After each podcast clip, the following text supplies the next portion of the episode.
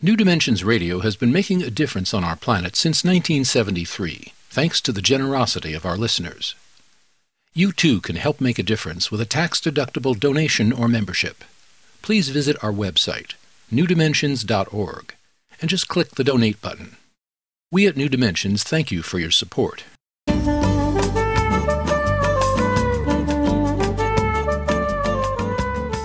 Hello, I'm Justine Willis Toms. Today I'm hosting Cathy Hawk and Gary Hawk, and they are the co creators of Get Clarity International, and they are the co authors, along with Theresa Byrne, of Get Clarity for Powerful Partnering From Power Struggles to Co Creative Adventures.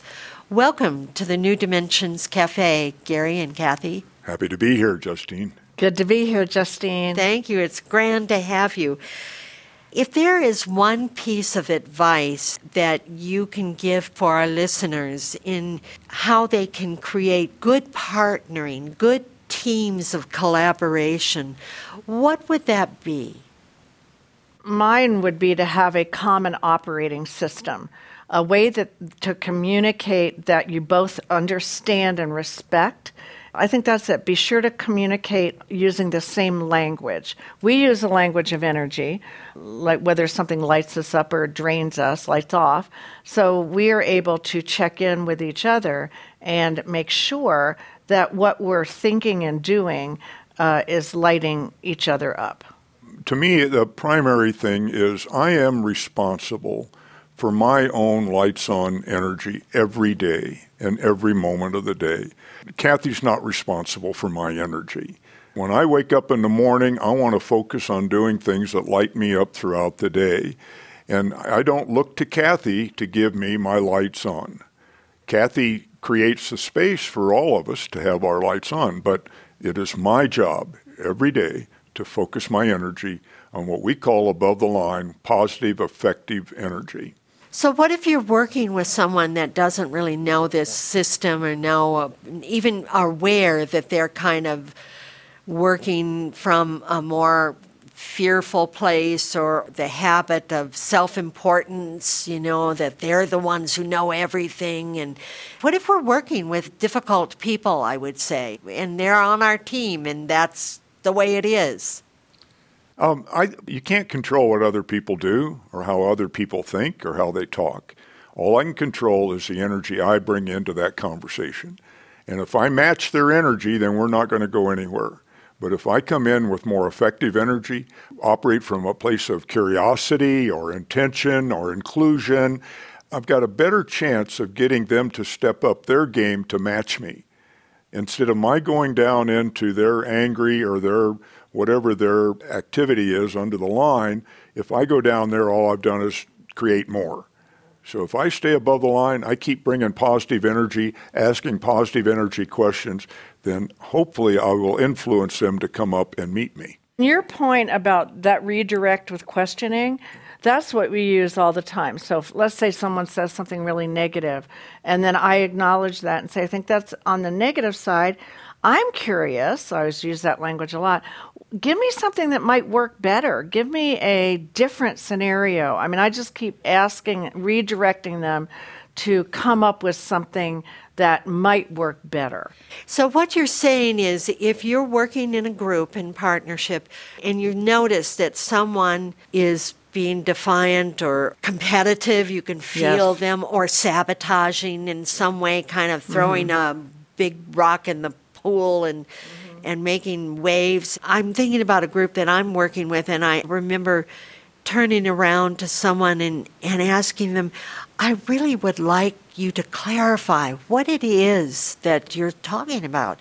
Why are you saying that? And I'm trying to get underneath. And what I noticed in that for me is that that person then started to feel really heard and listened to. Mm-hmm. And I could feel it in the group. It was helpful. Like you were saying, Cathy and Gary, if we asked questions of each other, then it shows that we're actually listening. We may not agree with them, but we're listening. Well, you know, you just said something that reminded me of an answer to your question, and that is we never ask why. Ever because it always leads to judgment. Now, I'm not talking about, you know, scientific inquiry, why something works, but in human behavior and in opinions, we don't say, like, well, why did you say that or why did you think that? Because then that's going to lead to justification. So, what we do is we ask what I call journalistic questions. What? What might that look like? What might be different? How might that work? The more journalistic questions where we get information instead of judgment. And people pretty much very quickly respond to not having to put the barrier up when someone says, Well, why did you do that? Or why did you think that? Even if it's said in a kindly tone, it still invites justification. We're trying to get information, not justification. So that puts people immediately on the defense when you Right. ask why. Yeah. And on the Clarity River, you see that icon. One of the biggest redirects in the river is uh, never ask why. And you can hear us kind of moving our papers around because in the back of the book, there's this wonderful color map, this river map. In the book, it's black and white, but they can. There's a link where they can go online and download and a color download version it of the for map. free. Getclarity.com. Mm-hmm. And you can get the book there too. And you see this river, and we were talking about Never ask why. never ask why. And it even has that red circle with a line through it. Never ask why. And then the person that's journeying through that flow pattern uh, of a river, they then get strength and wisdom. Instead of asking why, what it evokes in people is their wisdom instead of a justification. And that's what we want in the group is all the more wisdom in the group. And I love that when I hear people's wisdom and from their perspective. I get to see things that I never would see from my perspective. And that's why the next part on the river there is the binoculars, learning to be the observer. So when I've asked someone and Gary's asked someone a journalistic question, we can step back and watch and see what comes in, what kind of intelligence comes in, what kind of new ideas. It's very creative that way. And that's what we want in these collaborations. Mm-hmm. So, what about boundaries? I know that that's another part that you really mention in the book. Are they important and how do we maintain them while staying positive rather than just saying, no, I won't go there? What do you do? That's the expertise that uh, our co-author Theresa brought to it. She's uh, for 20 some years has been teaching uh, not only martial arts but also how to create boundaries and how to um, how to hold those boundaries in relationships and all different ways. And she's written a good section in the book that talks about boundaries. You are saying here's the limits of who I am. a way to think about it more visually is if you think about what you say yes to and what you say no to. And we choose that by energy. And there's also some analytics in it too, of course. But it's more energetic what to say yes to and what to say no to. Because at those choice points, you have the ability to hold your own energy field positively. And the people that I love to be around the most are people who clearly know who they are and aren't. It's the being instead of the doing of things, and they're clearly who they are. You, you know you know them. Exactly. And I'm thinking in our society, we often are overdoing or overscheduled. We say yes to things, but they may not be what, in your terms, lights us up. And so eventually we get drained of our energy. And mm-hmm. so, talk about that noticing our own energy when we're lit up mm-hmm. and when we're not. Say something about that. I think it's something that has to just on a constant daily basis. I am paying attention to what it is that lights me up. And when I'm really conscious, I'm doing it moment by moment. But when I'm working on an activity and suddenly I start to feel tired or I start to lose my energy, then I step back and it's, it's just natural tiredness because I've worked too hard and it's time to take a rest. Or am I uh, doing something in this project that's turning my lights off? Because if I am, I'm going to end up inhibiting the future of the project. And so I need to be just paying attention to that. And we all know what it feels like when we're lights on about something. The flow just happens. I mean, when I'm in the middle of, of doing a project and I'm just focusing on the, on the energy of that project, time goes past so quickly. And what I end up with is so much more effective. Okay, now I have a question about that. This is a personal example. And I know that you all advocate clutter clearing. Mm-hmm. you know, that's a big thing. So I have to confess, my office is a mess of clutter. I mean, I, I do my lights on and then I don't clean up my mess because it's not my lights on, right? So, what do we do when there is an activity or a task that we need to do that is not lights on, like clutter clearing? Well, you know, I go by the adage, Justine, that a cluttered desk really is a sign of a creative mind. oh, goody! Well, I, I'm I just, very I mean, creative. that's that's uh, so. Michael, the late Michael Toms, would totally agree, agree with you. Well, first of all, you have to take a look at the test. So, visionary personalities like their everything out where they can see it. So, if they put it away, it's out of sight, out of mind. That language out of sight is a visionary brain response.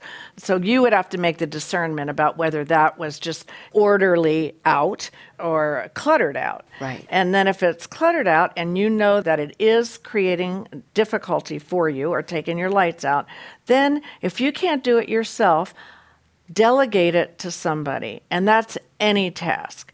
When it's a task that has to get done for your success and flow pattern, then you have to take a look at stepping up and hiring or getting help. It, you have to. My housekeeper, when I was interviewing, I was looking for somebody, you know, that would be respectful of where we put things, of course, and would really keep us lights on. Big respect, and that's what I think you're talking about. You don't want someone messing with your piles, so to speak. And then I asked her, I said, what, what does she love? What lights her up about her work? And she said literally, I hate dirt. And I was like, you are so hired. Yeah, I mean, because I want the dirt out. You know what I mean? Yeah, not, yes. Yeah. The other part of this is recognizing it. Is the clutter inhibiting your energy? Yeah. If it is, you have to do something about it.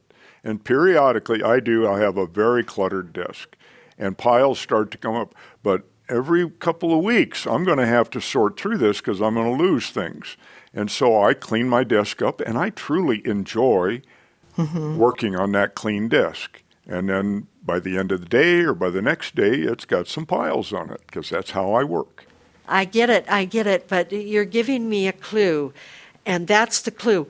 When I can't find a paper, if that happens two or three times, it's time to really clear it up because that does drain my energy. I get anxious. My shoulders are going up as I even talk about it. You know that when when I'm doing writing of any kind, and I and I've got to pay attention to the writing, I literally have to clean the stuff off the ah, top of my desk because that clutter draws my attention. When I'm just working on projects and other things, I don't notice it. It's part of the project. But the writing, where I have to go in and think about the next word, I've realized that I have to have a clean desktop. So you know about your own energy and how you work.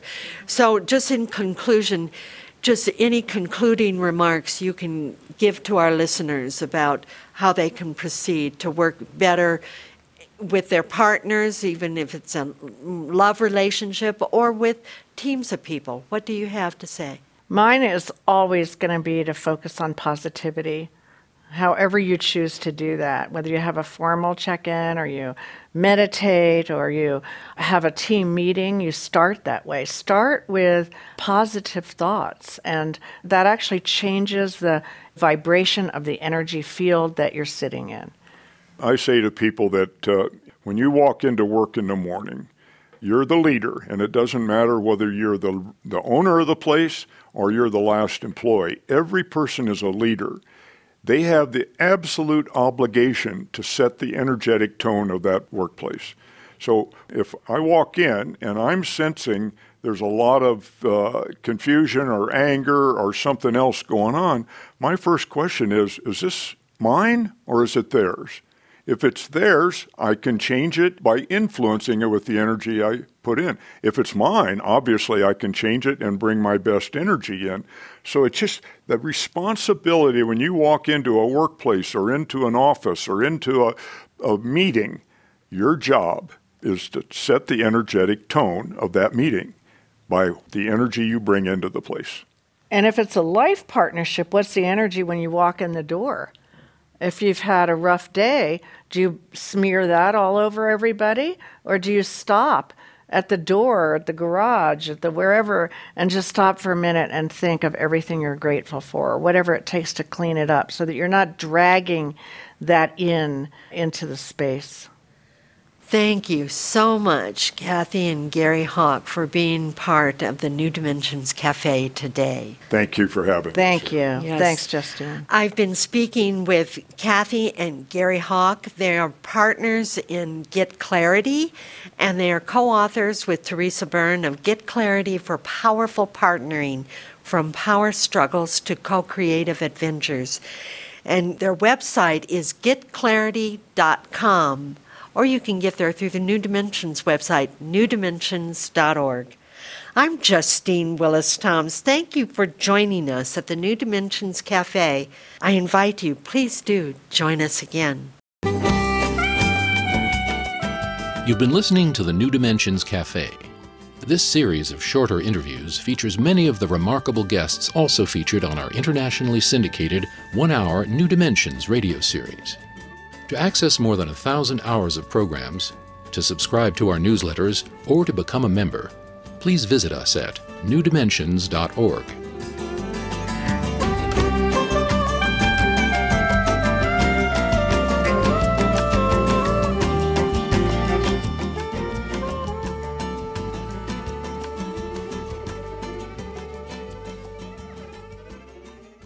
New Dimensions Radio has been making a difference on our planet since 1973, thanks to the generosity of our listeners. You too can help make a difference with a tax-deductible donation or membership. Please visit our website, newdimensions.org, and just click the Donate button. We at New Dimensions thank you for your support.